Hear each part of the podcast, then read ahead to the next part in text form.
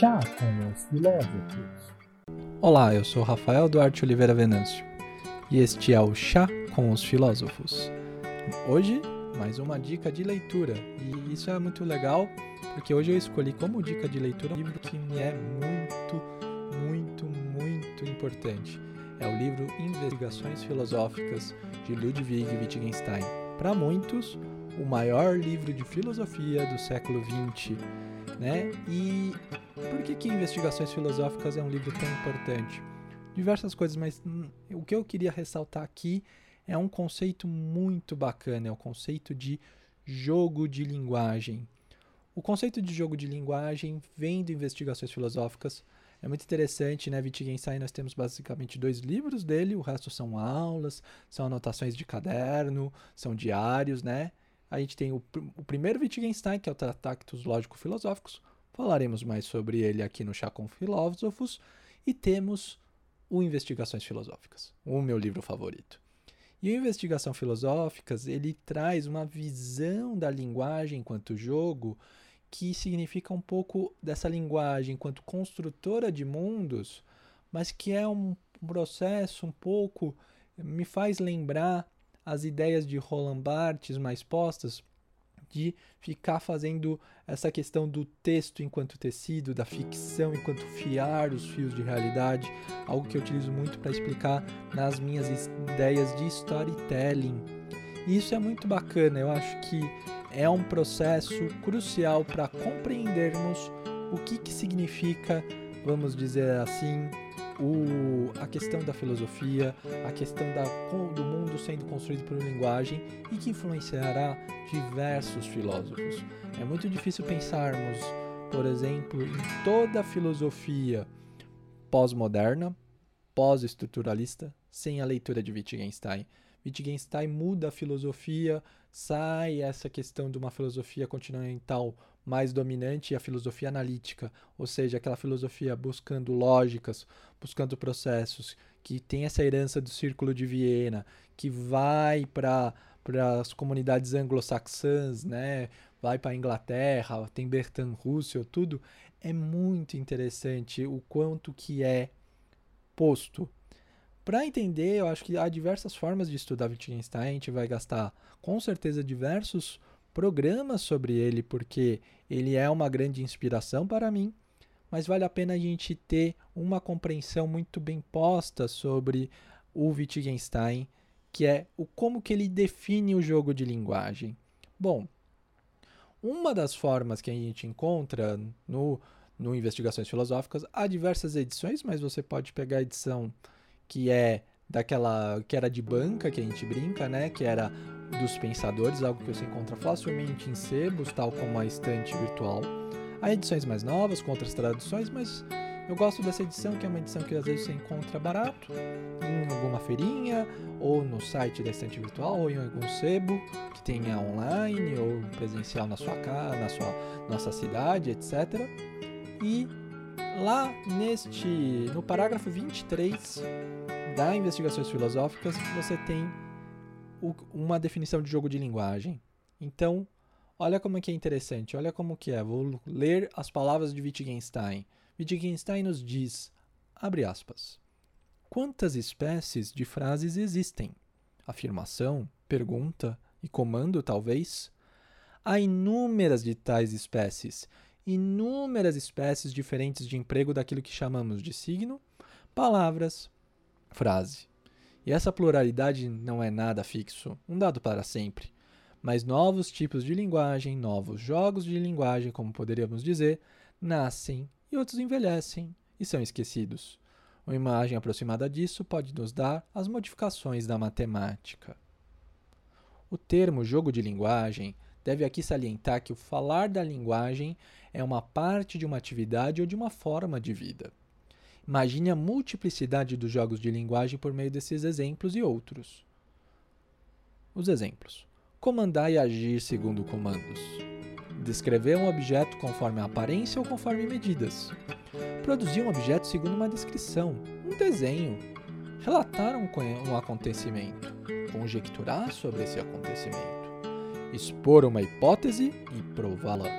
apresentar os resultados de um experimento por meio de tabelas e diagramas, inventar uma história, ler uma história, representar teatro, cantar uma cantiga de roda, resolver enigmas, fazer uma anedota, contar, resolver um exemplo de cálculo aplicado, traduzir de uma língua para outra, pedir, agradecer, maldizer, saudar, orar. É interessante comparar as multiplicidades das ferramentas da linguagem e seus modos de emprego, as multiplicidades das espécies de palavras e frases com aquilo que os lógicos disseram sobre a estrutura da linguagem, e também o autor do Tratados Lógico-Filosóficos. Fecha aspas. Isso é belíssimo. O próprio Wittgenstein dá uma afinetada ao seu trabalho anterior. E isso é muito fantástico. Como eu disse, é, é, um, é um parágrafo que suscita né, quase 70 anos depois da publicação deste livro, né, lá nos anos 50 do século passado, do século 20, ele ainda faz, vamos dizer assim, afirmações tudo. Não sei se o microfone vai captar, mas a Sol que está aqui mais uma vez, né? Ela não deu olá para vocês desta vez, mas a Sol, a gatoila, está aqui ronronando e fazendo pãozinho no meu colo, dizendo para vocês, prestem atenção, Wittgenstein é alguém que vocês devem ler. E eu acho que o Wittgenstein, igual ele disse, né, ele o jogo de linguagem tem tantas formas e ele coloca lá representar teatro como uma forma de jogo de linguagem.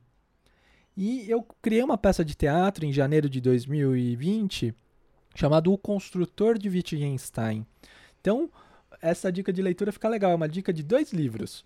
Um livro é o próprio livro do Wittgenstein, né, o, o Investigações Filosóficas, e fica como um, um exemplo do exemplo que Wittgenstein dá de jogo de linguagem, algo meu, algo deste criador, deste podcaster que vos fala, que é o meu livro, o meu e-book lá na Amazon, O Construtor de Wittgenstein, né?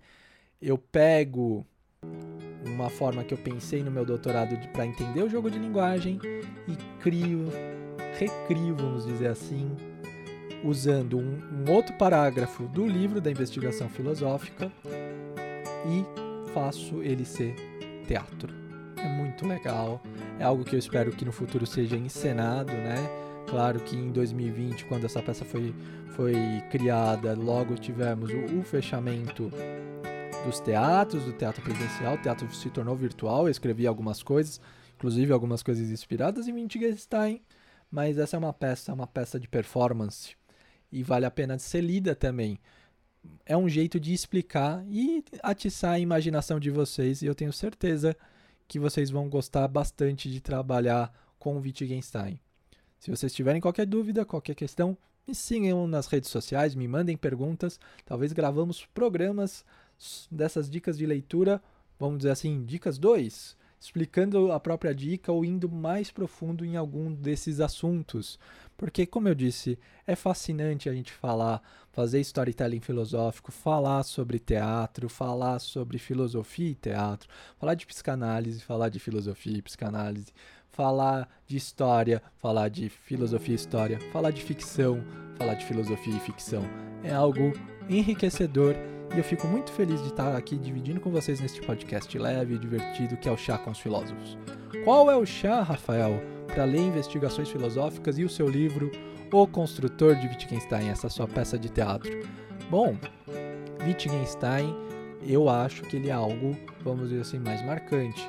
Eu, se fosse vocês, tomaria com um bom chá de casca de tangerina, um chá muito famoso na terra de Wittgenstein, que é a Áustria. Na verdade, na Áustria, o chá seria de grapefruit, mas pode fazer de tangerina aqui, se você não achar grapefruit, né, a toranja no seu mercado, faça chá de casca de mexerica, de tangerina e leia os livros de, sobre Wittgenstein ou do Wittgenstein, que você vai estar tá homenageando muito este austríaco que foi erradicado na Inglaterra, né, por ter origem judia, tudo, né, por causa no contexto da Segunda Guerra Mundial. Vale a pena, será uma grande homenagem, um bom chá de mexerica, de tangerina, para lembrar o chá de grapefruit que existe lá na Áustria. E é isso, pessoal. Eu sou Rafael Duarte Oliveira Venâncio, dramaturgo e escritor, professor de filosofia e mentor, né? Aulas de jornalismo, tudo, mas sempre um Wittgensteiniano com muito orgulho e muita gratidão a este grande Wittgenstein que me proporcionou grandes reflexões e me proporciona até hoje. Na, nas nossas trilhas continua sendo Full Metal Jedi do site freesounds.org. E é isso, me sigam nas redes sociais, chequem o meu site rdovenancio.com.br. E é isso. Gratidão, muito obrigado, fiquem com Deus. Eu sou Rafael Duarte Oliveira Venâncio e este é o Chá com os Filósofos. Chá com os Filósofos. Chá com os Filósofos é o um podcast de teatro sonoro a partir de storytelling filosófico desenvolvido por Rafael Duarte Oliveira Venâncio. Disponível no Anchor e compartilhado na sua plataforma preferida de podcasts. Siga nas redes sociais para saber mais. RDO Venâncio no Facebook e Twitter, bem como Rafael D.O. Venâncio no Instagram.